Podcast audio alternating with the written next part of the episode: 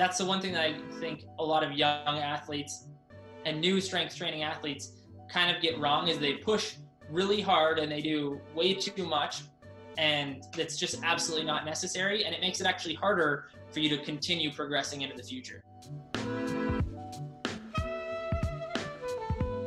Yeah so i just started uh, my youtube channel maybe like four months ago and i wasn't actually planning on providing any kind of informative content or entertaining content. I was more just going to use the platform to track my own fitness progress and also just to have something to look back on at some yeah. point later in life when I can't lift the same amount of weight as I do now. Um, so yeah, I started about four months ago, and then I started producing like informative and entertaining content uh, more within the last couple months. So yeah, yeah, I was actually looking at some of the videos, like um the one with milk, the the one that you put with milk. That was interesting. Like it was a different perspective. Yeah. Yeah, definitely. It's a it's a lot different uh, being a plant based athlete because yeah. so many people have so many misconceptions about you know where you get your protein or how do you eat enough calories. And I've been vegan now at this point for six years, so it's become the norm to me. Mm-hmm. But I mm-hmm. still forget that so many people don't even know where to start when it comes to plant based dieting and the vegan lifestyle. Yeah. So when did why did you start like why did you want to become a vegan? Uh, so I originally started eating plant based because of the purported health benefits of the diet. Mm-hmm. And then as I kind of, you know, started to work those plant-based foods more and more into my diet, I started to become more open and receptive to the like animal ethics side of it and then mm-hmm. like the environmental impacts of our dietary choices. And so after, you know, seeing a lot of the stuff that's out there, the content that's out there regarding animal ethics and environmental impact with our dietary dietary choices, that's when I kind of just made the hard switch to being 100% vegan. Yeah. Yeah, that's pretty cool. So yeah. how was that like did you feel like a different way after you stopped eating meat or kind of like those products? Uh definitely at first. Um, I would say the biggest change at first is if you're eating 100% plant based uh, and you're trying to eat predominantly whole foods, you have to eat a much greater volume of food to get the same amount of calories. If you're not eating as much yeah. processed foods and if you're not eating any animal products, you're going to find that you're just going to have to eat a lot more food to get the same amount of calories in. And so when I originally transitioned to the vegan lifestyle and a plant-based diet, I found that I was under eating significantly, not you know on purpose, but because I just didn't really know exactly what to eat. And so mm-hmm. I lost maybe like 10 to 15 pounds in like the first few months. And eventually, you know, after watching a ton of stuff on YouTube, because now, you know, we have the internet, the answers are out there. I found out, you know, I was just eating way too little and I needed to consume more food and, you know, specific kinds of food in order to get the same amount of calories. So once yeah. I figured that out now at this point, like I feel amazing. I feel better than I ever have, especially with regard to uh, fitness and health. So mm-hmm. Yeah, at this point, it's no problem to follow the plant-based diet. Yeah. Um, but you're talking about like, uh, being hungry like that's what, kind of like what I was thinking. Like you're not always hungry throughout the whole day. Yeah. Um. So did you kind of how did you split up your meals? Like did you add a fourth meal in or, um? Yeah. So before actually going vegan, you know, I still do a lot of strength training now, but I yeah. used to be a lot more into like bodybuilding style training. And, you know, I was a bit of a meathead myself back in the day. So I used to eat like six, seven meals a day, and right. like it wasn't uncommon for me to eat, you know, like 12 eggs a day, like a pound of ground beef, like three chicken breasts, and you know, just a ton of like carbs and other other foods on the side as well. So I was eating a ton of meals, and I continued to eat, you know, the same amount of meals, but it was just when you're eating whole foods uh, and like whole plant foods, they're a lot less calorie dense. So you can eat the same amount of food, just doesn't have the same amount of calories. And yeah. so really what I found that I had to do was just incorporate, you know, even more food into my same old five, six meals a day. Yeah. Yeah. So that's pretty uh that's pretty interesting. Like um talking about the food that you're eating and the types of food is important too, right? Like, oh, 100%, man. So, um, like a big misconception, I guess, with vegan uh, diets is that there's not a lot of protein, like you said. Yeah. So, um, how were you, did you like feel like you had a um, like a not a supplement of protein, but like less protein that you were taking in after you switched to plant based? Um, you know, I think in the early stages, I was a little more concerned about it. And again, just because I was still in that same old frame of mind, especially coming from more of like the bodybuilding background, there's this big uh, like notion that you have to consume, you know, it's in the bodybuilding field, it's like one gram per pound of body weight. And when I started to actually look at the research, I realized like that is complete bro science. And so the recommendations that I follow now is anywhere from 1.2 to 1.7 grams per kilogram of body weight. And so where I was, you know, before, let's say I weighed 180 pounds, I would eat 180 grams of protein a day. Now, weighing around 180 pounds, I would really only eat, you know, anywhere from like 90 grams of protein to 130, 140 grams of protein. And that's just based on the research that I've looked at. And so those are the recommendations that I follow. And I find that my performance hasn't suffered at all falling within those ranges for protein intake. Yeah. Yeah. Cause that's like, um, I even think about even my friends and stuff is always talking about like steak, you know, I have to eat a steak every day and stuff like that. Um, yeah yeah, yeah. and I think uh, especially with athletes, um, there's the idea that you know you're breaking down tissue in training, and therefore you know I need to eat more protein in order to make sure that I'm recovering properly, and that can 100% be done on a plant-based diet.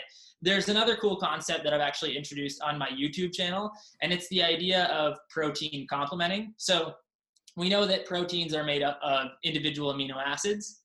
And whole plant foods have complete amino acid profiles. It's just that the individual amino acids within those foods can be varying in their amounts. So there are ways that you can complement specific foods which have complementary amino acid profiles to so your body can assimilate whole proteins. So an example would be like corn and beans. They have amino acid profiles which complement one another. So if you consume those foods together, your body can assimilate whole proteins from those individual amino acids.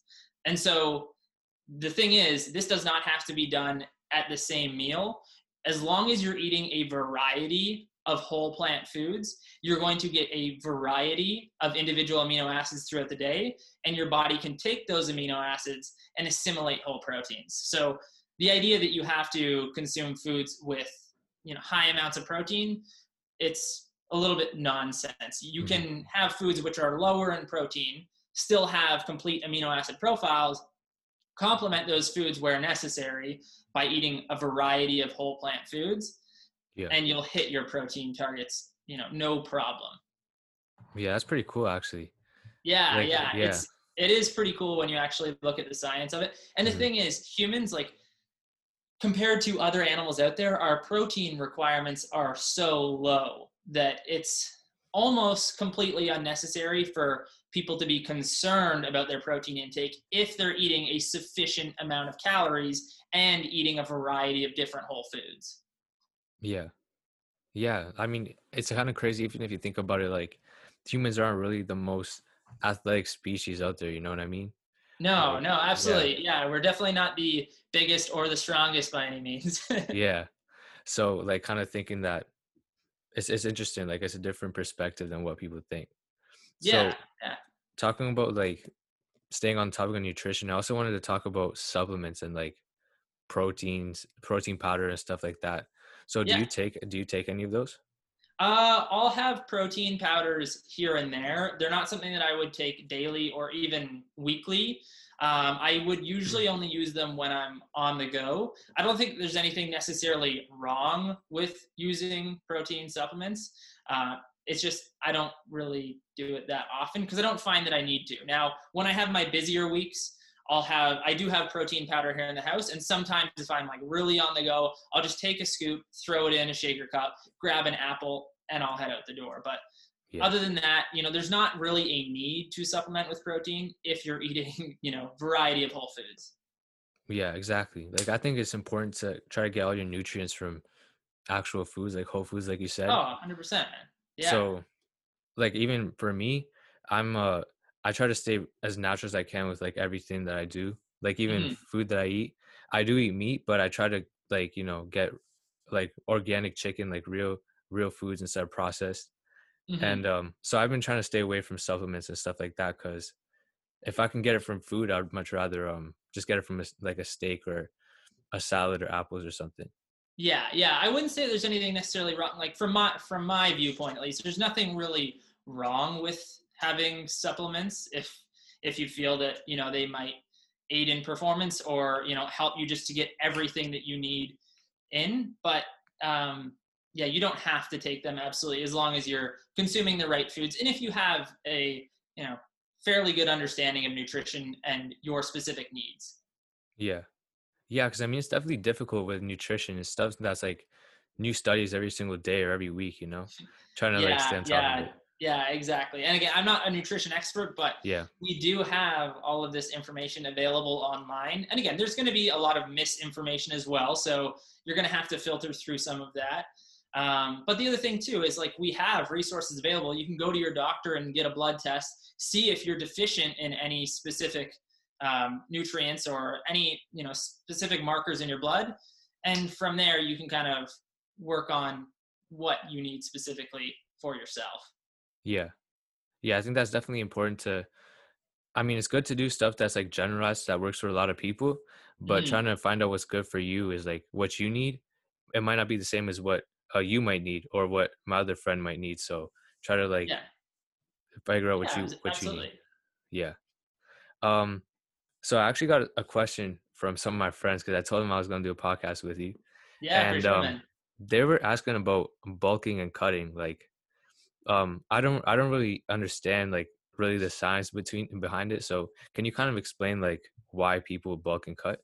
Yeah, yeah. So the basic idea behind bulking is that you're eating in a caloric surplus, and in this way, your body has an easier time building muscle mass. Now, people like to take this really far and do, you know, like dirty bulks where you'll just eat anything and everything in sight, and you can, you know, exceed your caloric maintenance so much so that you also accumulate a ton of fat, which Mhm. makes it much more necessary for you to go through periods of cutting. Now, again, this is if you're someone who's bodybuilding or powerlifting or you have specific uh, goals with regard to aesthetics. Yeah. Um, but yeah, bulking essentially you're in a caloric surplus, cutting you're in a caloric deficit, just meaning that if you're in if you're bulking, you're trying to eat more than your caloric maintenance. If you're cutting, you're trying to eat less than your caloric maintenance. The thing is, uh, when you're bulking, I, I don't typically recommend bulking um, purely for the reason that if you're eating in a massive caloric surplus, you're going to have to lose all of that fat that you gain at some point. And you know, when you're actually cutting, it's much harder for you to maintain muscle mass and build muscle, build strength. So the um, closer that you can stay to your caloric maintenance on either side, whether you're just trying to go into a like slight bulk or a lean bulk, you can just go up like 200 calories above your maintenance. That's probably the best way to do it. And then when you're trying to diet, again, taking your diet nice and slow so that you're not losing a ton of muscle mass while your body's pulling things out of storage for energy. Yeah. Yeah. I think that's definitely important. Like you also said about dirty bulking. Like I don't think that's Yeah. a, I've, uh, that's kind of like mind blowing to me a little bit. Like why you would think that eating extra French fries or something like that is gonna be beneficial because I think it's definitely the food that you intake, like the type of foods is important too with the amount of food that you take in. Yeah, definitely. It definitely affects your energy levels too, Yeah, right? Obviously, if you're eating sure. McDonald's every day, you're going to feel a lot more lethargic, right? hmm And so for you, someone who's more like an athlete, you're not someone who's focused purely on, you know, bodybuilding or powerlifting. Uh, obviously for you, you're like, that doesn't make any sense. Why would I eat a bunch of crappy food to get my calories in? Because Yeah. you're not focused on trying to just gain as much weight as possible, right? Um, but people get sucked into when you're in the gym and you're trying to bulk up and build muscle, it's very easy to get sucked into, oh, I'll just eat more and more to fuel my gains or whatever it is. And then you get sucked into the dirty bulking and six months later, you're 40 pounds heavier than you were, and now you got to lose 20 pounds of fat. You know, so even if you built a ton of muscle, you're gonna have a ton of fat to lose, and it's just a recipe for disaster if you go too Yeah. much on that side of the caloric surplus. Yeah, for sure. I think like any extreme for anything isn't just gonna be like beneficial at all. Yeah, yeah, exactly. Yeah. Um, but I actually had something like that. I think uh, I did an accidental bulking like this summer Yeah. because you know I was at home with my parents um because of COVID and stuff. So I was eating home cooked like chicken and so much more food than I would have like um every day. And I definitely felt like um I was getting more muscle during that period of time. So I don't know if those two were correlated or because I was growing, but um I wasn't trying to like purposely eat more, you know what I mean? Yeah, yeah. Yeah. Well, and you were probably less active, maybe to some degree, if you're stuck at home too. Mhm. Which you know, because there's two sides to it when we're talking about burning calories, right? Like you have to consume food for energy, and then you use that energy. So if you want to initiate a caloric surplus, you can either eat more food or be less active. And if you're doing both at once, it's very easy for you to just accumulate a ton of mass on your body. Yeah. Yeah, uh, definitely. And like I even uh cuz during the uh, year I have basketball practices and then school and sometimes it's hard to like put that if I have a, ba- practice late at night, I can't wake up early before school to get a workout in, you know? Yeah. But yeah. the whole summer like I was uh doing push-ups and uh chin-ups and stuff like that. So I think um I think that was definitely it. Like Yeah, yeah. And so when you play basketball, do you have like an on season and an off season? yeah, um I did before, but now there's AAU like summer basketball. So oh, okay. um it's kind of like basketball all year round to be honest Yeah. yeah Is uh is like one season more competitive than the other for you? Yeah summer season is definitely more uh competitive because it's tournaments like to the states and stuff and like really big um those are like the big tournaments with like college coaches and stuff Yeah, So- right on, man. I, I don't know that much about basketball myself, so it's interesting to hear that. um and i just want to stick on one more thing with like the nutrition yeah. um so i kind of want to go to a polar opposite of what you were talking about with six or seven meals a day what do you think about intermittent fasting Um, you know, intermittent fasting is something that I have used in the past. I would say that if you're an athlete looking for performance benefits, intermittent fasting probably isn't the best way to go. Uh, I, and again, I don't know a ton about this. This is purely my opinion and based on my experience. But if you're trying to exercise and you're doing it in a fasted state, your body's not going to have as much energy available to it as if you were to eat prior to that training session. Um, so if you're trying to really optimize your performance in each training session, I would say that intermittent fasting probably isn't the way to go. But if you're working on trying to basically maintain a specific body composition, if you want to remain relatively lean, intermittent fasting makes that much easier because you're eating in a much shorter window of time. yeah So if you only have six hours to eat every day, you're going to find it pretty hard to overeat. Whereas if you're eating all day long, you know, anything can happen. So I've used intermittent fasting in the past, but I haven't really used it at all for performance benefits or even to try to get leaner. I've usually used intermittent fasting because I find that it aids in my productivity throughout the day. So if I go the first six hours of my day without eating, that means for the first six hours of my day, I don't have to worry about what is going into my mouth. I can just focus on whatever work I have and whatever I want to do. So that's Yeah. why I've used intermittent fasting. But I do know that some people find that they like to use it to maintain a specific body composition, a specific body fat percentage. I wouldn't say that there's necessarily any performance benefits though to using Okay. intermittent fasting. Yeah, because that's something I was looking at. Like, um, there's a lot of people. I, I watch a lot of Joe Rogan podcasts and stuff like that. Yeah. So, um, seeing that intermittent fast, like, I was thinking, especially as a kid, like, you want to um eat more food to grow, you know, because you're still Yeah. growing, like growing stage. So, Yeah. um, so that's why I was wondering, like, do you think that even kids in like high school should be considering like an intermittent fast or something like that? Um, you know, again, everything that I'm saying here is just based on like my opinion and experience. Like, I don't Yeah. want anyone to take this and go fast and not eat enough food and you know you know die or end up in the hospital. Yeah, like sue right? us or something. Um, but when it comes to um, intermittent fasting, I have seen research out there that suggests that you know it is kind of like the natural way that humans might have eaten thousands of years ago, right? Yeah. We would have gone out and gathered and hunted during the day, and we would have come home at night and feasted for a few hours, and then we would have gone to bed and repeat that cycle the next morning. There are also some studies out there, I believe, that suggest that intermittent fasting can improve longevity. And so there's some talk of like autophagy, which is essentially this process where your body renews cells. And when you're eating throughout the day, your body has a much harder time of undergoing this process. So when you have periods of fasting, your body can kind of renew and recycle old cells. And so there is some research out there suggesting that it's good for longevity and that it kind of makes sense based on what we used to do in the past. However, I don't think that it's necessary now. And I think that as a kid and or as a teen, someone who's still growing, you should really probably just follow like the general food guide and eat, you know, a few meals a day. And I wouldn't stress too much about what I'm eating really, except for to make sure that it's healthy food. Okay. All right. So that's good. That's a good like a guideline for anybody.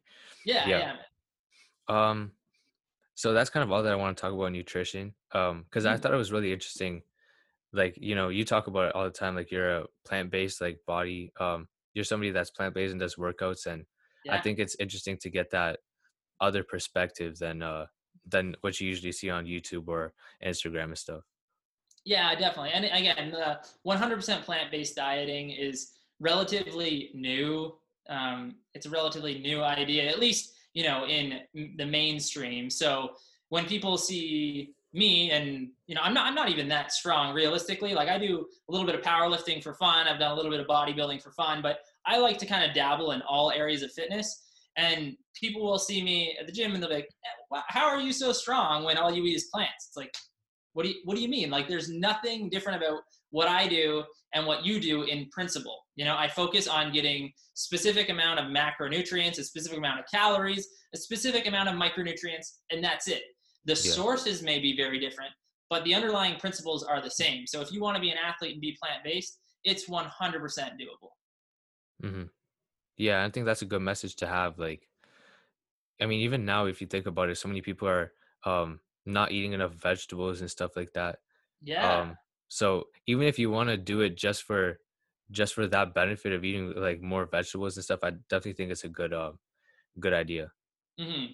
Yeah, uh, with the plant-based diet, and again, because there's there's a difference between veganism and plant-based dieting. But we're if we're yeah. talking specifically about plant-based dieting, or even veganism in some cases, if someone is trying to transition into veganism, what I would typically recommend people do, and again, uh, this kind of depends on the situation. But if someone's really struggling, I'll just recommend trying to incorporate more and more and more plant-based foods, whole plant-based foods, until eventually you've completely weaned off of animal products. Now, again, veganism is more of an ethical stance, and so it's the idea that you know it's not okay to kill, harm animals, exploit animals, and so that's a little different. Uh, from the vegan perspective, it's no, like you should abstain from eating animal products. From the plant based perspective, though, I would say if you're someone who's looking to get into it, just try to incorporate more and more plant based alternatives until you can shy away from animal products altogether. Yeah, I think that's really good advice. Um, yeah. And that should kind of be it for everything. Like, usually when you try to jump into a habit, like, especially for me, when I try to like jump into a new habit, I feel like if I go all out, I'm gonna go out for like one or two or three days, but then after I'm like, oh, you know, I kind of want to go back to the other thing. So I think it's good to definitely like gradually um do whatever you want. Yeah, absolutely, yeah. man. Yep. So um that's a that's kind of all that I want to talk about nutrition and I kind of want to bring it back into in the gym um workouts. Mm-hmm. So how old were you when you first started um working out? When I first started lifting weights, because you know I played hockey my whole life, so I always had you know some aspect of training going on in my life. But I didn't really start weight training resistance training until I was about 17, like early 17 years old. And uh, I think I was like 130, 135 pounds at the time when I started. Um, so yeah, started around 17 and I'm 26 now. So it's been nearly a decade that I've been training with weights and I haven't been consistent the entire time, you know, like I'm, I haven't been just doing powerlifting or just doing bodybuilding style training. I like to dabble in all areas of fitness, but yeah, about almost a decade that I've been training with weights. That's pretty cool. That's yeah. pretty interesting too. Like, um, I feel like it's a lot of people that look at uh, people like you, and you're a pretty strong guy. Like, you're a big guy, and if I see you, I'm like, wow, um, you know, I want to be like that. But sometimes you overlook the fact that it takes a long, like, it's a long road to get there. You know?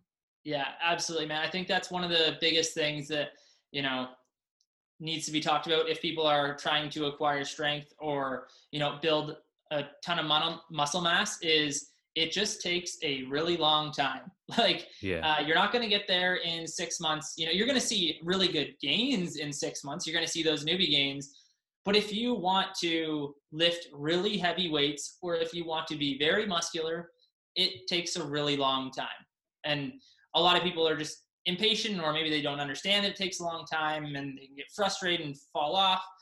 But if you're consistent with your training, you can get super strong. It's just going to take a long time. yeah. Yeah, definitely. Like, I think it's like that for everything with life. Like, if you, um, like nothing's really going to happen overnight. Um, mm. that's going to last long, you know?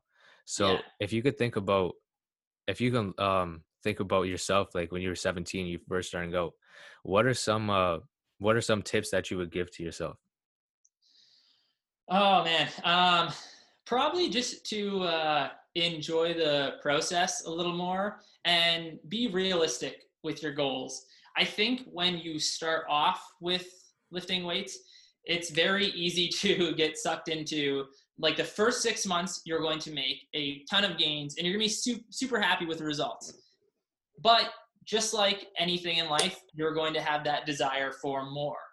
And when you have noticed that in the first six months you've made amazing gains, it's very easy to set lofty goals. Like, for example, with me, within about the first year of training, I was able to bench 225 pounds. And, you know, that's pretty good for a year of training. Uh, I was also growing a little bit, just being younger and, you know, going through teenage processes. Yeah. Um, But the biggest thing is like for that first year, I made a decent amount of strength gains. And then I set my goals as like, oh, I got to a 225 pound bench press in the first year. Well, I'm going to bench 405 pounds next year. And it's like, that is not realistic in like any world. Like with all of the performance enhancing drugs in the world, that would not have been possible for me. But I was just so caught up in the fact that, you know, I've made all these amazing gains in the first year, these newbie gains and I didn't really understand what was realistic moving forward. And so it's very easy to set lofty goals and then become disappointed with what you achieve. And so I would just say to enjoy the process a little bit more, understand that it's going to take time no matter what you're doing. That's just the way that life operates. And um, yeah, enjoy the process. Yeah. I think that's really, really good advice. Like sometimes some people just need to hear that, you know, like that is especially coming from someone like you that mm-hmm. it's not going to take um it's not going to happen that quickly and just enjoy where you are right now and mm-hmm. i think it's a lot of people that's ashamed i guess a little bit of where they're starting off you know yeah but i think it's important to understand like even for me right now you might like people might say i'm skinny and stuff but that's fine because i know that i'm just going to keep working hard and um eventually i'm going to get to um like i'm gonna grow more muscle even if it doesn't happen like in a few months or stuff it's fine. Yeah i also think that you know especially at your age it's very easy to um, kind of find find that you get sucked into the idea of like i want to be this i want to be that and it's you got to be happy with who you are as a person 1st mm-hmm. because you can lift weights for the rest of your life and never be satisfied with what you what you actually attain and what you achieve. You have to be happy with the person that you see in the mirror. So it's nice to set goals, but you really have to enjoy the journey and enjoy the process. Yeah, For sure. Like just set a goal and then detach from it, you know? Like you know what the you know what the goal is, but now just be in the present. And I Yeah. think I'm, especially now, no, what are you gonna say? oh, I was just going to say, I think it's uh, a lot better to focus on the person that you're going to become from achieving those goals rather than focusing so much on the goals themselves. The goals are great and we can work towards those, but I would be much more interested in the person that I'm going to become in the process of achieving those goals. And so that's what I would really focus on if I could start all over again is focus on who do I want to be as a person what do I want to achieve as that person, set those goals, and then work on building the character traits necessary to move myself in the right direction. hmm Yeah. Cause I think that's really important. Like even through basketball, I learned like a lot of different character traits that I probably wouldn't have learned like if I didn't play the sport, you know? Hmm So what are some mental like benefits that you got from uh, working out? Um, so I think it's it's hard to say because I've just been like an athlete my whole life. So it's very hard for me to look at it from the other side, as I'm sure like is probably similar for you, right? Like I Yeah. I feel as though I've never been, and I I'm, don't mean to sound like uh, of myself or anything, but like I never seen myself as like the average person. Like I've always felt very driven, and I've always felt like I've always wanted to achieve a lot in my life. So Mhm. when it comes to fitness, like what have what have I gained from it? I think that it has taught me to be persistent, but I think that that was something that I already kind of had within Yeah. myself anyways. It taught me that, you know, you need to be consistent with what you're doing if you want to achieve results. But again, I think that that was something that I already kind of knew. So working out, it's not like it necessarily brought a ton of new perspective to me in terms of like mental changes, but it more just highlighted highlighted the things that were already there. Yeah. Yeah, for sure. Like I if I think about myself too, like um I knew I was a hard worker before. I really Mhm. started like um in ninth grade, I really started like getting into basketball, training like every single day and stuff. But that kind of brought it out, like you said. Um and I think those traits kind of are if you want to be um successful with working out or playing basketball or pretty much anything, having those uh traits like um being persistent and uh cons- consistency is um it's gonna really gonna help you just uh get through that and like reach your goal. Yeah, yeah, absolutely. Yeah. So um now I just want, wanted to get into like um your preferences because like you were saying about nutrition, like um this is I just want to know what you think about it. So if you say something that's like somebody else gonna get angry and stuff, it's all good because it's just your opinion.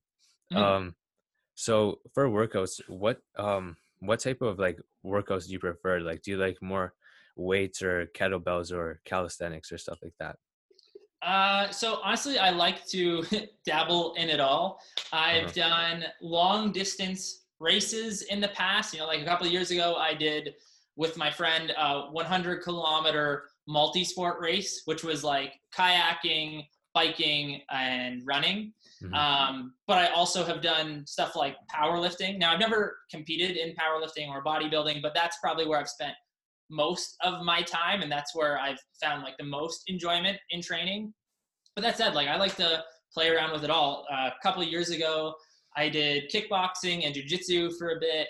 Uh, this last summer, I skateboarded all summer. So I like to do a little bit of everything. I just like to remain relatively active. And whenever I like fall into something, you know, it's I'm sure you can probably relate to this as an athlete. It's very easy to just like obsess over whatever that is and get really sucked into it. So I tend to do that myself, but with a ton of different things. And so if I had to pick my favorite or the one that I've spent the most time with, it would probably be powerlifting and bodybuilding. But you know, like I've enjoyed a ton of different sports and a ton of different varieties of training. hmm And I think that's really important to kind of put yourself into different um environments, especially as Mhm. an athlete. Like um cross training, I think is important, or like doing things that you wouldn't get in uh in just one avenue of a sport. So Yeah. um how how do you feel like those uh doing all those different things like helped you as an overall athlete? So uh, I think you know it's like the phrase you know you can be the jack of all trades and master of none. Um, I Mhm. would kind of you know say that that's me. Like I like to do a ton of different things, and I'm like relatively good at most things in terms of the fitness fitness realm, but I'm not like really awesome at any of them in particular. Yeah. Like if we look at my powerlifting, for example, just recently I tested my squat, bench, and deadlift. My squat I hit 420. My bench press I hit 350, and my deadlift I hit 520. And like that's to the average person, yeah, that seems like like to the person people who don't really lift a lot of weights, that's like wow, that's really strong. But if you put me in a room with like actual competitive powerlifters at my same body weight, like they would probably have 200 pounds on every single one of those lifts. So I'm not like an elite athlete in any of those realms, but I'm pretty good at almost everything.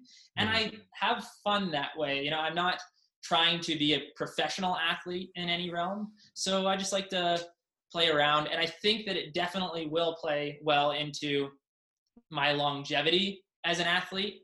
Because if you get very focused and you know pinpoint focus on one specific sport, I think that's where you start to see an increased likelihood of injury over time because you're just doing the same things over and over again. You're exhibiting the same postural habits. Whereas since I change it up so often and I like to do so many different things in the fitness realm, I think that I will have a lot greater longevity within all of these things moving forward and I'll be able to continue to do them as I get into late age. Yeah. Yeah, I, I agree with you. Like I think it's um it's really interesting to see how everything's kind of connected, you know, like mm-hmm. um if you I know for me, I started playing a lot of table tennis with my dad in the basement. Yeah. So um and he was playing like crazy when he was younger. Uh he would play like hours a day with his brothers. So I, I my, my, I didn't even feel it like when we were playing, but when I got on the basketball court, my reflexes started to get better, and I started like kind of getting different benefits from uh from that game. I don't know if it was like 100% that game, but I think uh, table tennis really played a impact. So mm-hmm. um, so I definitely think like kind of putting yourself in different positions.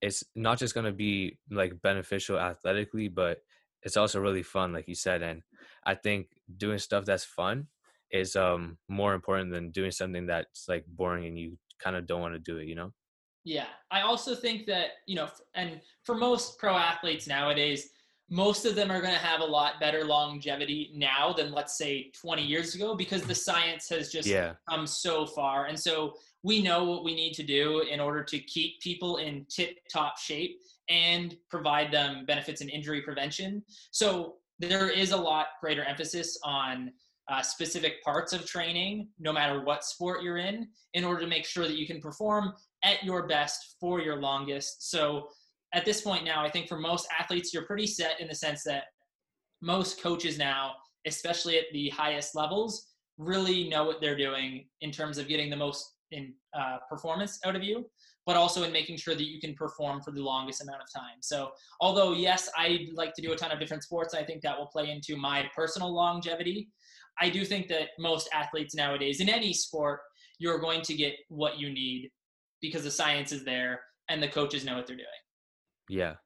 Yeah, I definitely agree with you. Like I remember watching this video um on like Olympic racing, like a uh, mm-hmm. running and um it showed like how as the years went by um the times were getting like a decreasing so then mm-hmm. there was the question like is it really um that like people are getting stronger and faster? Or was it like the different shoes that were developed or like the new ground and stuff? So it's yeah. um it's definitely like the science is definitely there and it's like increasing exponentially. Oh yeah it, it's crazy man and i think we'll just continue to see that more and more. It's not necessarily i don't think that you know like human potential has just gone up so much. I think that the human potential has always been there, mm-hmm. and we're just starting to recognize the science behind it all, and we're able to bring it all together and get the best performance out of our athletes. And I think that we will just continue to see that more and more moving into the future too. Yeah, yeah, definitely.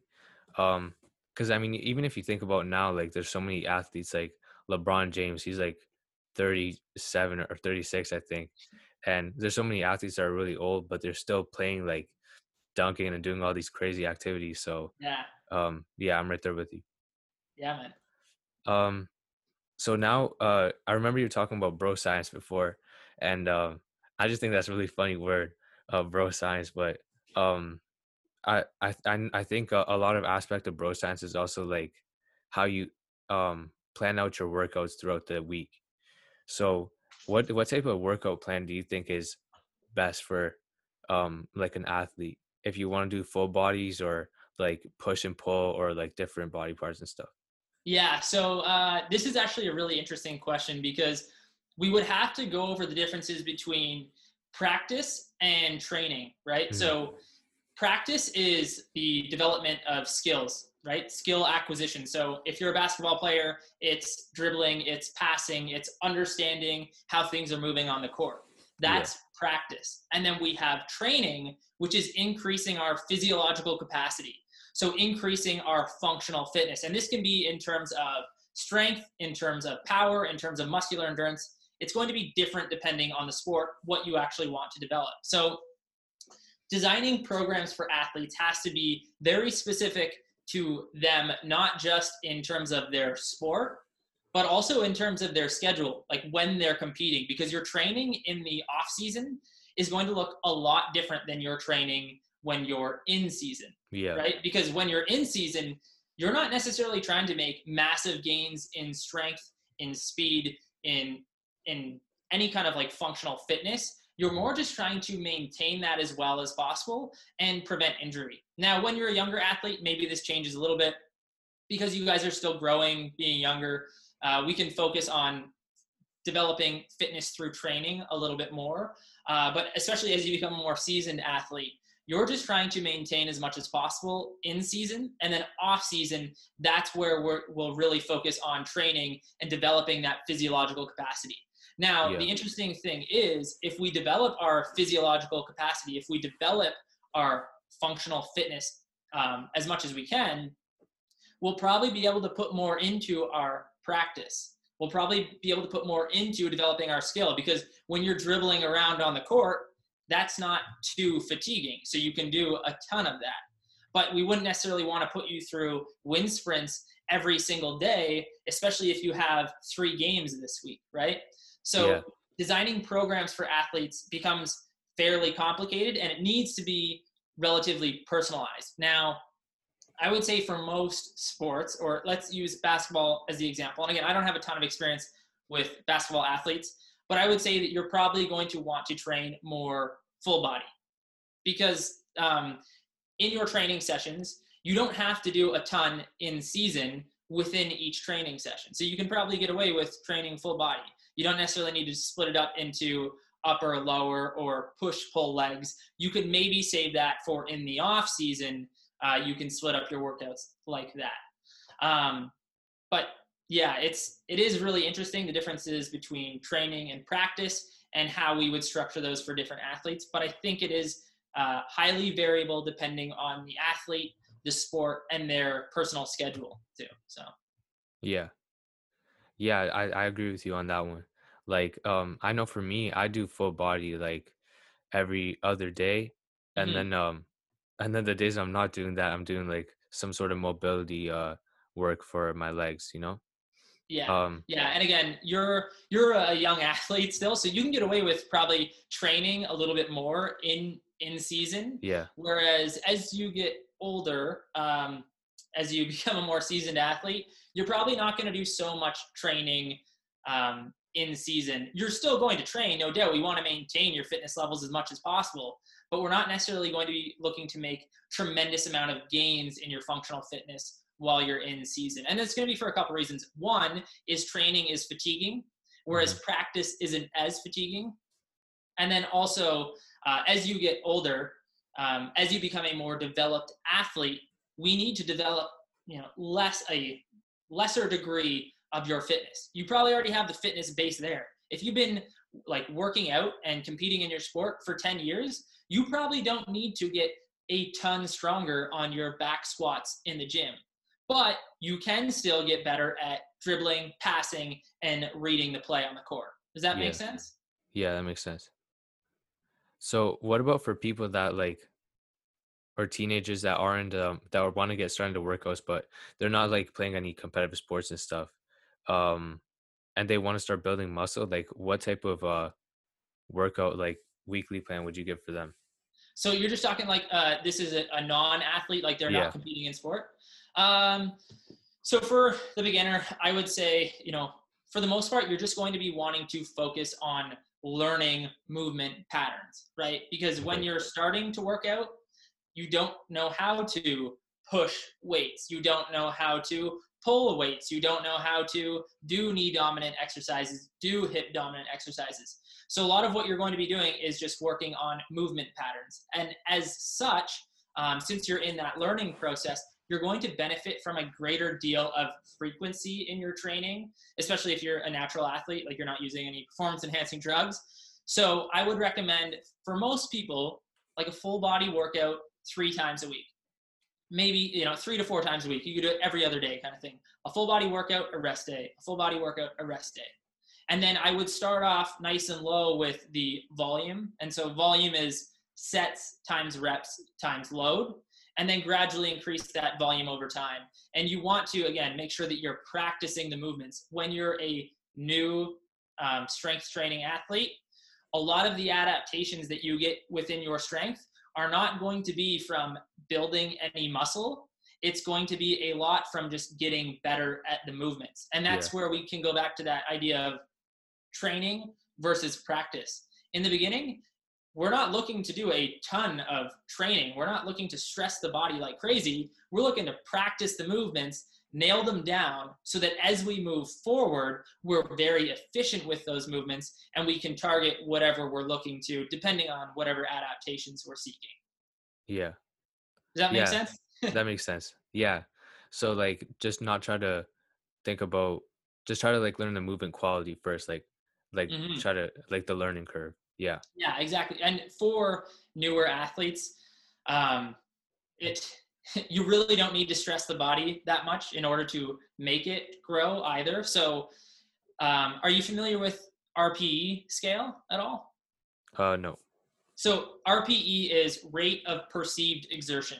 So it's it's typically it's a scale of one to ten, right? So if I told you to do the bench press, um, and you know i told you to go all out give me as many reps as possible and you did your rate of perceived exertion for that set would be a 10 on that scale of 1 to 10 right um, but if i told you do the bench press and leave three reps in the tank that would mean that your rate of perceived exertion would be around a 7 mm-hmm. so when you're training as a new lifter your rpe like the amount of effort that you're actually putting into each set in your workout does not have to be a 10 in order to stimulate an adaptation.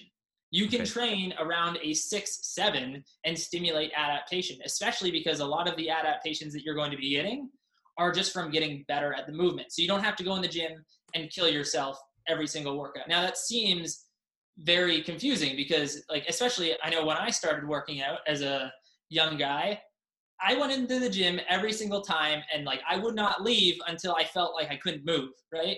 And that was just the totally wrong way of doing it. I needed to practice the movements. I needed to keep it at a relatively low RPE so that I'm not putting too much out into those workouts and I can make sure that I can drive progressive overload.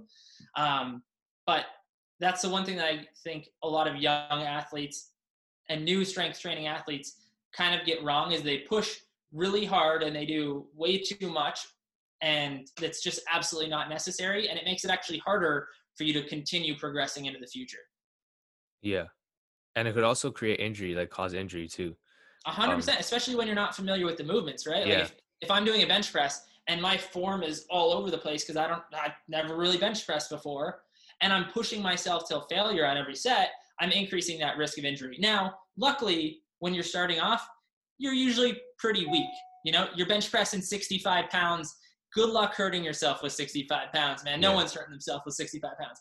But, you know, there is an increased risk of injury if you're pushing yourself to failure all the time when you're starting off. All you need to do is practice the movement patterns, work at around a six to seven level in terms of that one to scan, one to 10 RPE scale, and you'll make progress over time. Mm-hmm. Yeah. And like, I think, um, so that's like one of the two main things that to think about is like don't um just try to learn the movement first, learn movement quality, and then uh Mhm. try not to like push your not not like it's good to push yourself, but don't do anything too crazy. Yeah, exactly. And and you can push yourself to failure a little bit, but I would Yeah, recommend like leaving it for the end of your workout. You know, like yeah, do practice the movements in the beginning, nail down your sets and reps, whatever you have laid out. And then at the end of your workout, when you're already a little bit fatigued, then you can push a little bit more to failure and do it on like the safer exercises like push-ups where you know the bar's not going to crush you or anything and there's no yeah, real risk of injury right so it's you know managing those expectations as a new lifter yeah, for sure. I think that's really important. That's really good uh good advice. Um, I wish somebody would have told me that too because I was uh so this um before quarantine started, I was doing uh curls and Mhm, uh I thought I could do like heavier, so I started uh, going up to 30s, which was heavy for me. mhm. Um, but yeah, just curling, and then one day I just felt like a little pop or something, and I hurt um right here in my elbow. I think I got like golfer's elbow or something like that, Yeah, like yeah. Uh, medial epicondylitis. yeah, so yeah, for like a few a few months I was like out, um, and I was like, damn, I need to like I need to just like calm myself down a little bit. So that was Yeah, you probably just strained something like within the flexor tendons of the Yeah. forearm. But yeah, yeah, definitely that uh, that always happens in uh, young lifters. we push too hard for sure. Yeah, and it sucks too. Like, um, luckily I like working out and stuff, so I was able to get back into it. But like having to wait that many months, um, that could be hard. Like to get started again. Oh yeah, absolutely, man. Yeah. So now speaking about like young, uh, younger lifters, how young do you think, um, how young do you think you should be to start lifting? Because I know there were some people talking about like it stunts growth and stuff to lift weights at a younger age. So what do you think about that? Yeah. So, um, and again, I haven't looked at the research on this in a while. Uh, again, I took kinesiology, but that was almost four years ago at this point, and um, you know, I haven't taken a look at it in a while. But from what I remember, um, it's it's not necessarily high risk to lift weights when you're young. You can be really young and lift weights. What I would maybe avoid is too much axial loading, which is where you're actually putting um, like a weight on your back and compressing your axial frame. So like uh, Okay. compressing your axial skeleton, right? So that would be something like back squats. I wouldn't be like nine years old and trying to build up a massive back squat. It doesn't mean that you can't squat at all. It's just there's certain variations which you know are probably better to avoid while you're younger. Um, especially we can talk again about injury risk, right? Certain exercises are going to be inherently more dangerous than others. So I think that you can lift weights at a relatively young age, you know, like 12 years old, 14, 12 to 14 years old, you can probably start. And again, it's going to depend on the individual and their level of like development.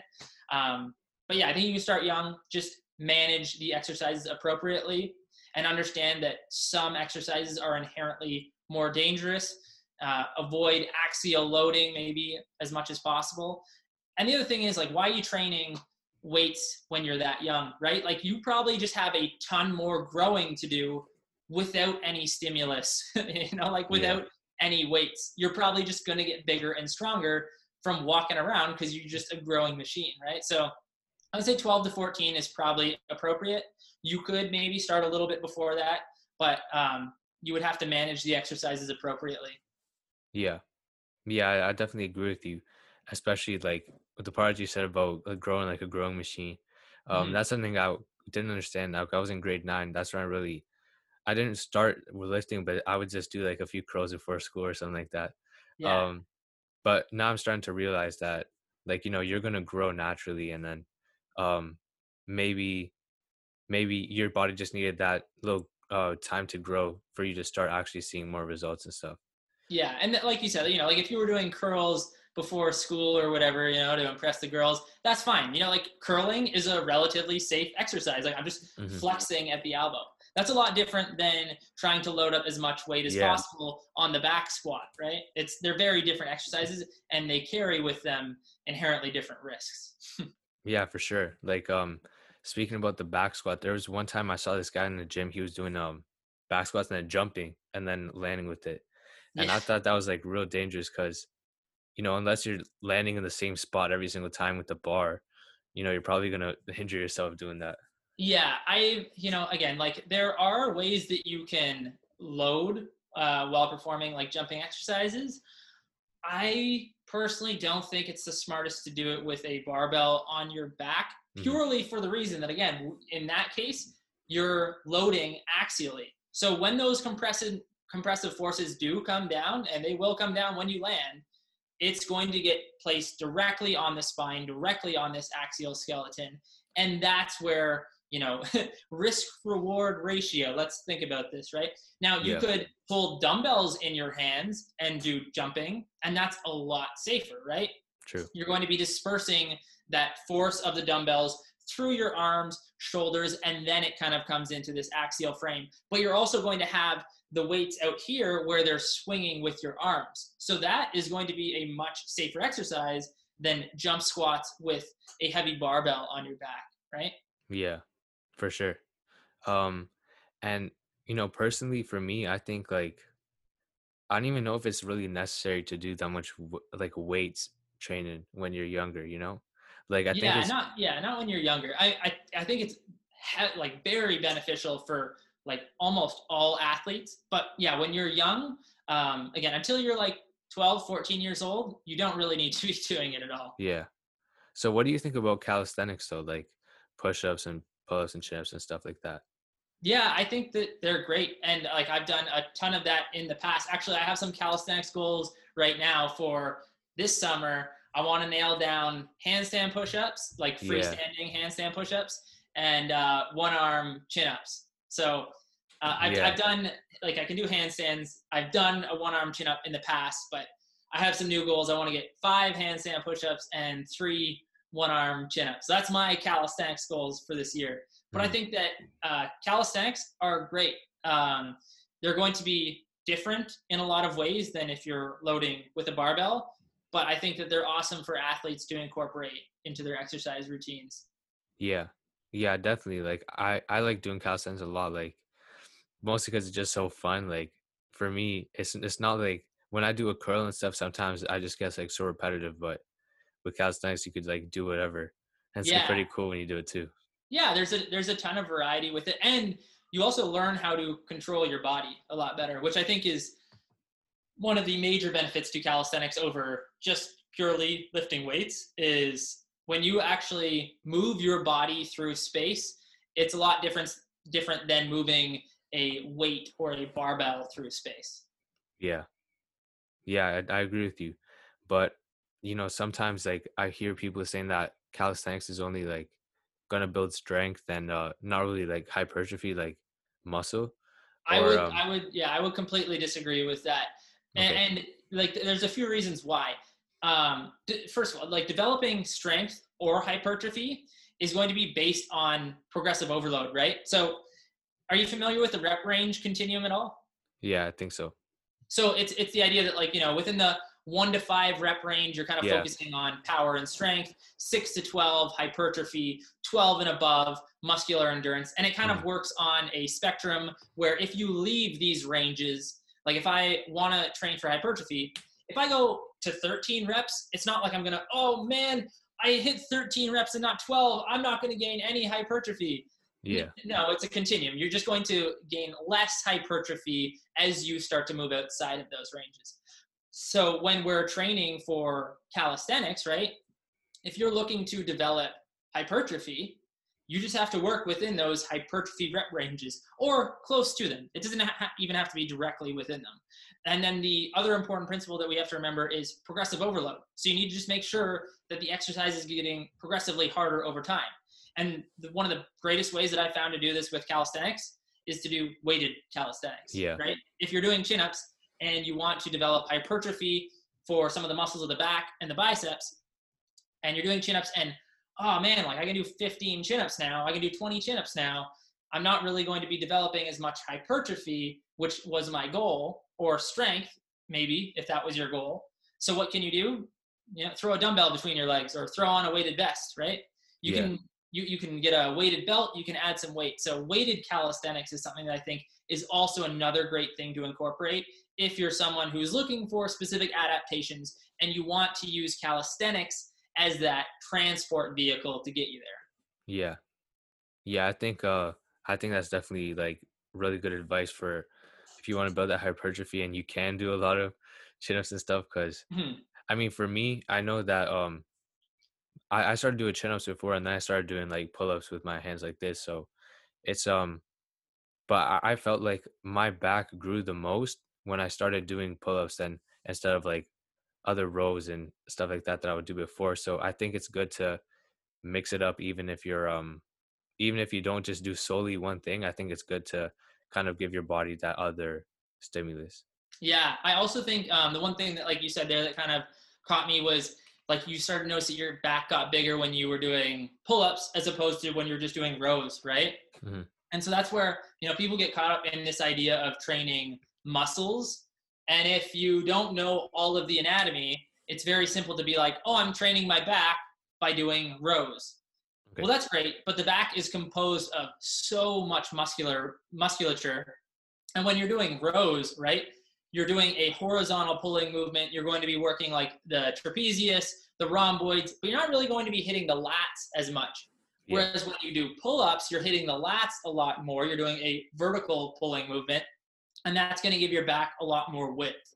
So I, you know, you can focus on developing specific musculature if that's what you're into, if you're into bodybuilding.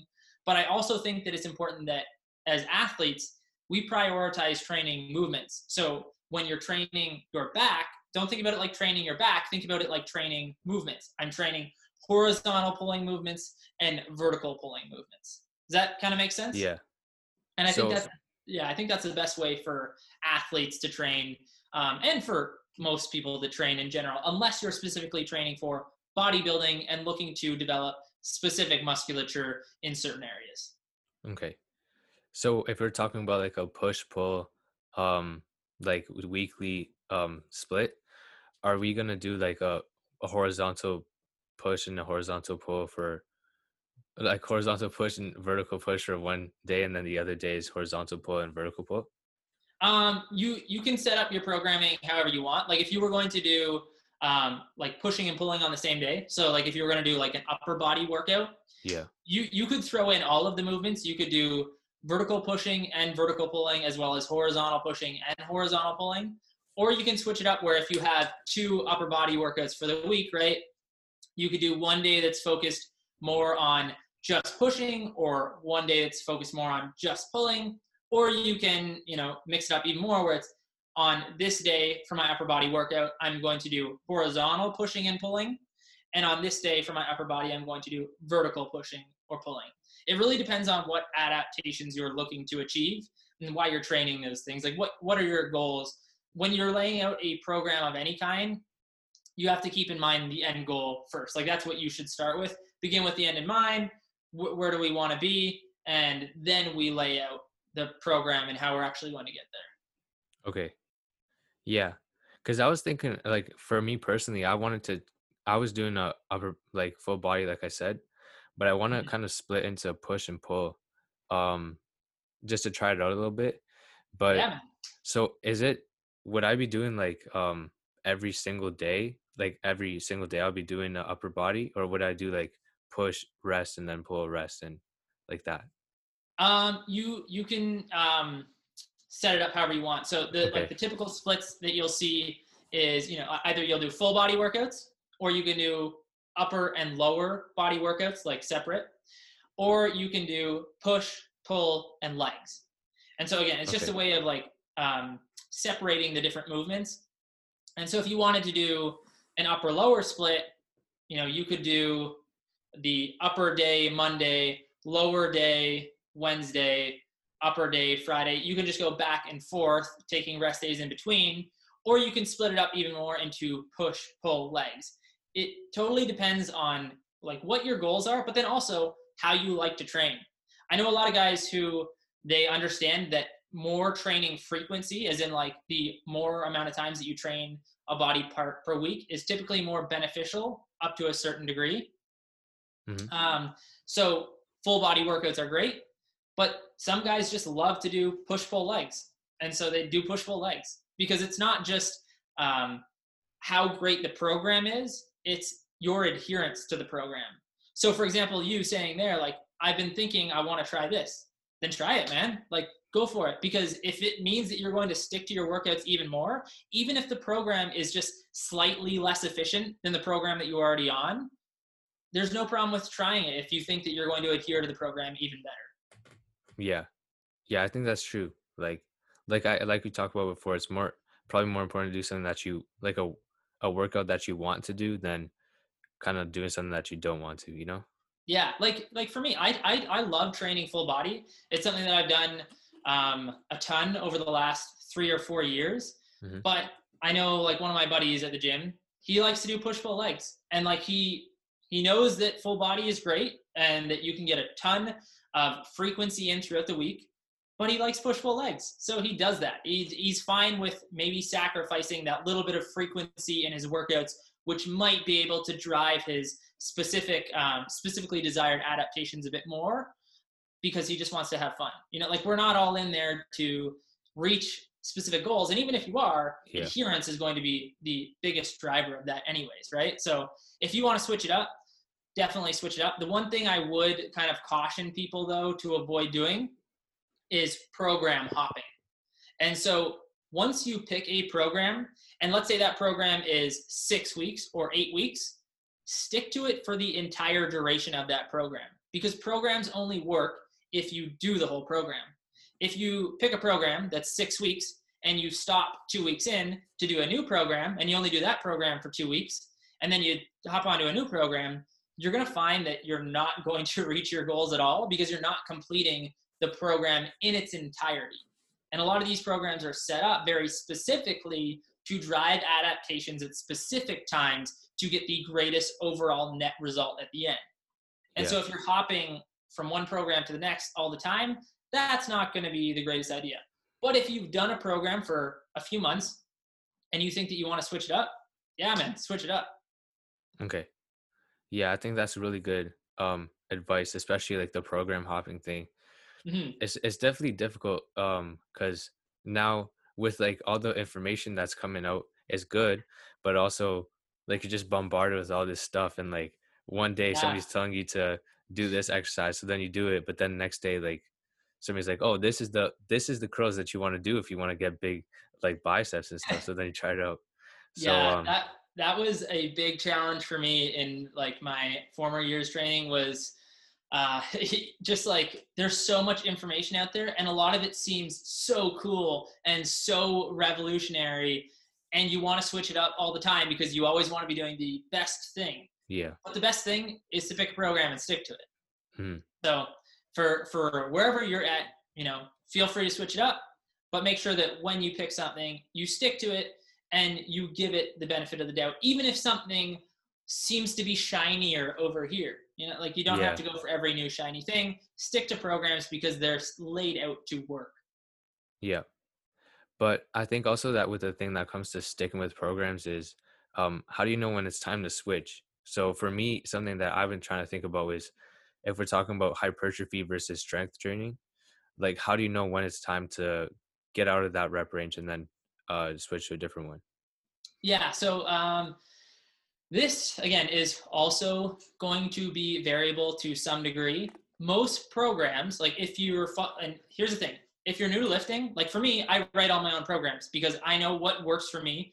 I've I have the experience. I've done it over the years and also like i just enjoy writing programs i like to make up my own programs i don't really want to follow anyone else's that's my prerogative yeah. but if you're new to training and you know nothing about sets and rep schemes um, like whether you should do a percentage based program or an rpe based program it's best that you just find someone's online and stick to it. And there's a ton out there. There's a ton that are for free. You know you do uh, five by five. You can do five three one. There's a ton of different um, training programs out there if you're looking to develop strength or hypertrophy or whatever it is. Um, with that in mind, you know, changing up the sets and reps, that will be laid out in the program. So you don't even have to worry about that. But there is going to be a time where you might need to switch up the exercises. And yeah. and to determine when that point is, I would say when you start to see a like for a certain amount of time and it could be different for each person but let's say let's say you go two or three weeks without getting any kind of strength gains on on a specific lift. Okay, let's say that we're using the squat for an example. And you've been training, and in the last three weeks, your squat hasn't gone up at all. Like you feel like you haven't seen any any progression. You've been writing it down, you've been tracking your progress, and nothing is going up.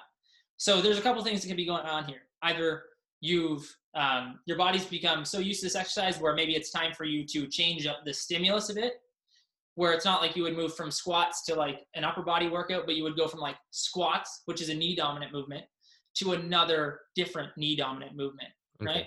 So yeah. back squats to front squats, something, right? Um, or perhaps maybe you've just been training very hard and you've accumulated so much fatigue that it's time for you to just take a break in general. And that would be called a deload. So yeah. for me, at this point, I'll usually train for about four to six weeks, and then I'll do a deload where I give myself four to five days off. And it's not completely off. It's just I go and I train in the gym, but I kind of have just fun. I'm lifting light. I'm not trying to hit any PRs or anything. I'm not trying to lift heavy at all. I'm just giving my body some time to rest and relax. And then I hop back on my program. So that's what I would kind of say if you're looking to determine when to change things up. For sets and reps, and the amount of weight that you use, just go based on the program. For the exercise variation, if it's not laid out in the program, go based on when you start to see things um, cease progressing. Okay. Does that make sense? Yeah, that makes sense. Yeah. Um yeah, like like when you stop trying to see like when you stop trying to see like strength gains and stuff like you said. Yeah. Okay, I understand. yeah, sorry, I, I, tend to ramble, so no, it's, it's okay. It's yeah. very easy for me to just go on and on. If uh, if I am, just be like, hey, man, I'm lost. I don't know. You lost me a few sentences ago. You're rambling. You're going in circles. yeah, that makes sense though. But what about like? But I was kind of trying to think about like, um, how do you know when it's time to switch from like an exercise that like if we're taking curls and chin ups, if mm-hmm. I could do curls like you know you can set the weight so it's kind of easier to find that good hypertrophy like i can do 12 reps with 30 pounds or i could do mm-hmm. like only um like four or five chin-ups for example um so when would you know that it's time to stop like doing hypertrophy training and move into strength okay okay um again that that would be laid out typically within the program because that's going to be okay. based on sets and rep schemes yeah. As you start to lift heavier and heavier weights, you're going to have to decrease the amount of volume that you're doing. And so again, volume is just the total work. It's yeah. the sets times reps times load. And so when you're using lighter weights, you can get away with incorporating a lot more volume because the weights that you're lifting, they accumulate much less fatigue. But as you start to lift heavier and heavier, and you start to work within those like strength realms as laid out within the program, you're going to find that you're going to need to drop the amount of sets and the sets that you're doing. Like you're going to have to drop oh, the okay. volume that you're doing. Yeah, that makes um, sense. So stick to the program, um, whatever it is that you choose when moving from hypertrophy to strength. If you're laying out the program on your own, just understand that when you're working in hypertrophy rep ranges, the loads that you're going to be using are much lighter. And so you can handle more volume. You can handle more sets and reps. Yeah. When you start to work with lower reps, you're going to be working with heavier weights. And so you're going to have to decrease the amount of sets that you're doing. Yeah.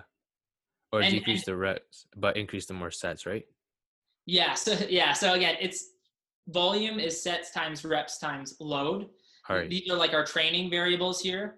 And okay. typically with most programs, if we're looking at just like linear periodization, we're going to have the uh, load going up over time and the volume is going to be going down over time. Because as we start to work with heavier loads we can't handle as much volume. Yeah. If we try to sense. maintain the volume as we start to lift with heavier loads we're just going to accumulate too much fatigue within the body and we're going to like just halt our progression. We're not going to be able to continue progressing and we're going to need to deload a lot sooner. Yeah. Yeah that makes sense. That yeah i understand now Yes, yeah, and but uh, in terms of like when to progress from hypertrophy to strength, you know, it's usually laid out in programs, and it's usually in four to six week blocks. But again, it depends on the program. For example, with me, I use concurrent periodization. So I work on hypertrophy and strength at the same time. So so it Mm-hmm. depends on the programming. Yeah. And there's there's so much that we could like dive into here.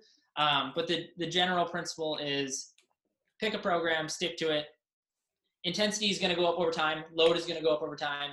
Volume is going to go down over time. At some point, you're going to accumulate enough fatigue, and you you should deload at some point, and then rotate exercises.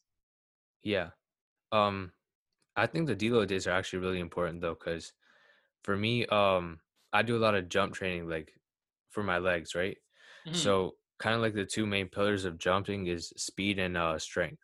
So yeah, like when I when I do um the way that I do my workouts is I have like a strength phase um where I do more like Nordic curls and uh single leg squats and stuff like that. And Yeah. then more plyometrics is for speed.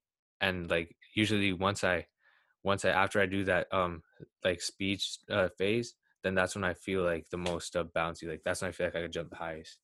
yeah, Um yeah. so that's why I was wondering for upper body if it was kind of similar, like when you would know when to switch. Because for me, I felt it like after I kept doing more plyometrics, I was like, damn, like my legs kind of feel weak right now. You know, like I feel like I need to up the strength, strengthening too. So for me, it was something that I just felt by myself. But yeah, I think something that's really important is the deload days because I think for everything, once you take a break from it and you come back, um, it's like a refresh for your body, you know? So you can kind of like go higher.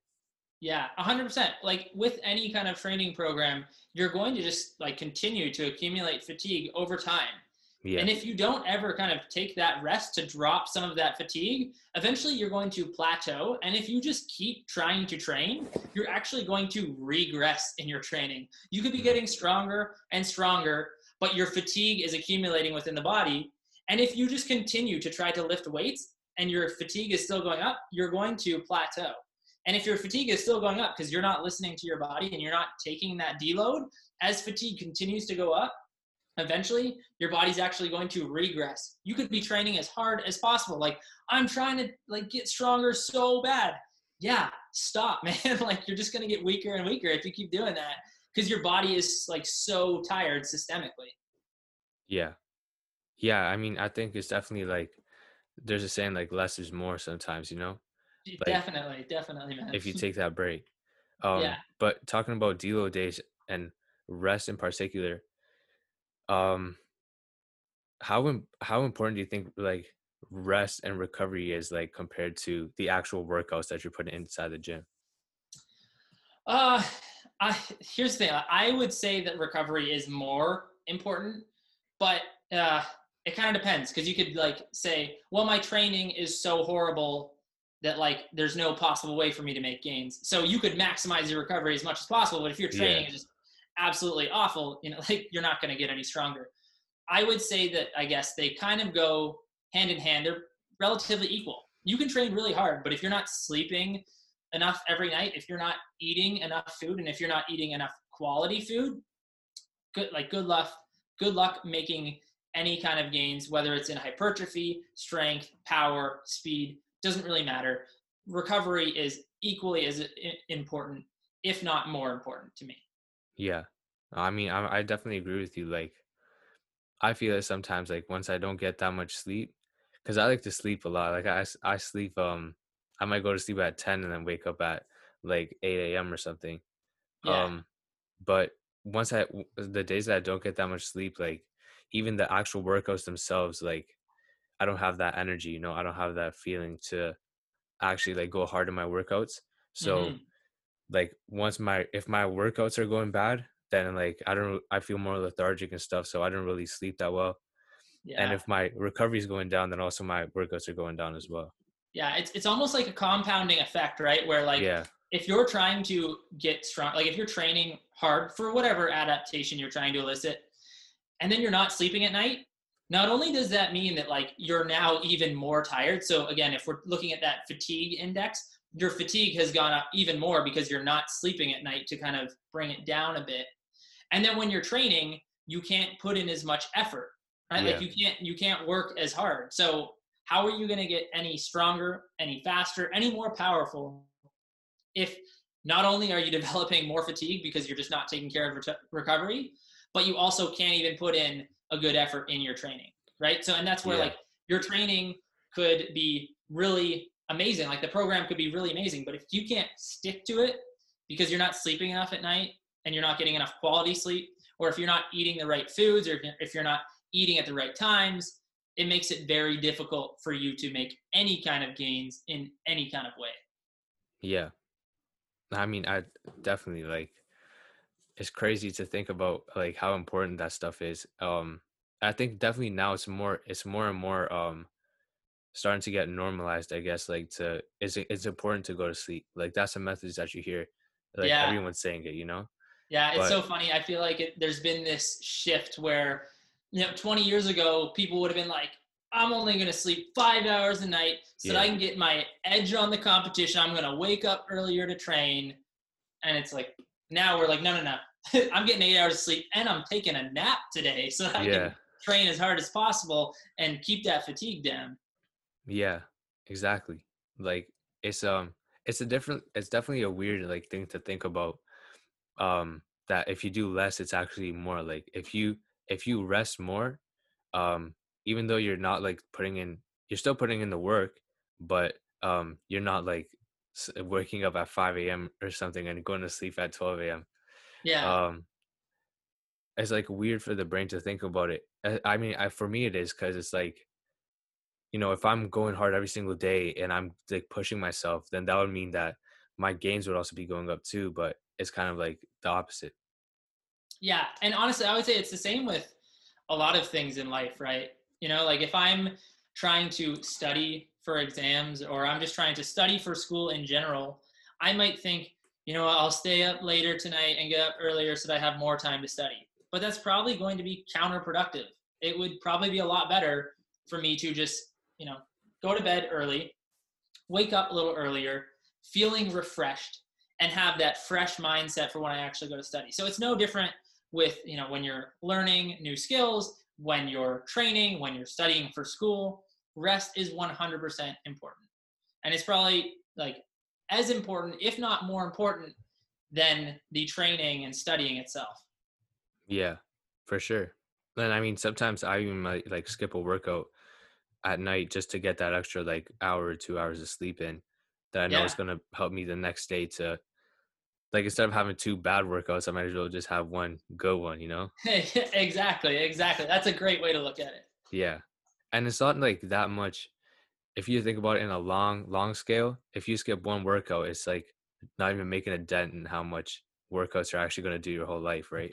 Yeah, yeah. Like, what's your training career? Like, yeah, uh, ten thousand training sessions, right? Like, okay, I skipped one so that I could get better sleep how far off track is that going to put you, right? Yeah, exactly. Um, but also talking about like mornings and nights. Do you do you prefer working out in the morning or the nighttime? Uh, I would say it's kind of just depends on whatever I get used to. Like last summer, um, I was waking up a lot earlier. Obviously, in the summers we have more sun earlier in the morning. Yeah. And I would work out at like 7 a.m. and I felt great doing it. But this winter, like I was training around one, two in the afternoon, and that's when I found uh, I felt the best. So I would say it depends. I could probably get used to either. It's just whatever I do the most. Um, obviously, in the morning, you're going to have the most energy.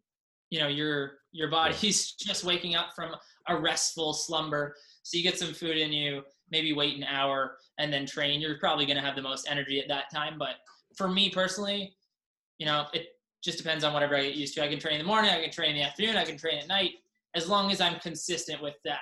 What I don't like to do is train in the morning one day and train at in at the night the next day. You know, yeah, like that. That is when I start to feel messed up with my training. I'm like, man, I'm so tired. It's like 7 p.m. I do. I don't want to work out anymore. Yeah. So it's whatever you used to.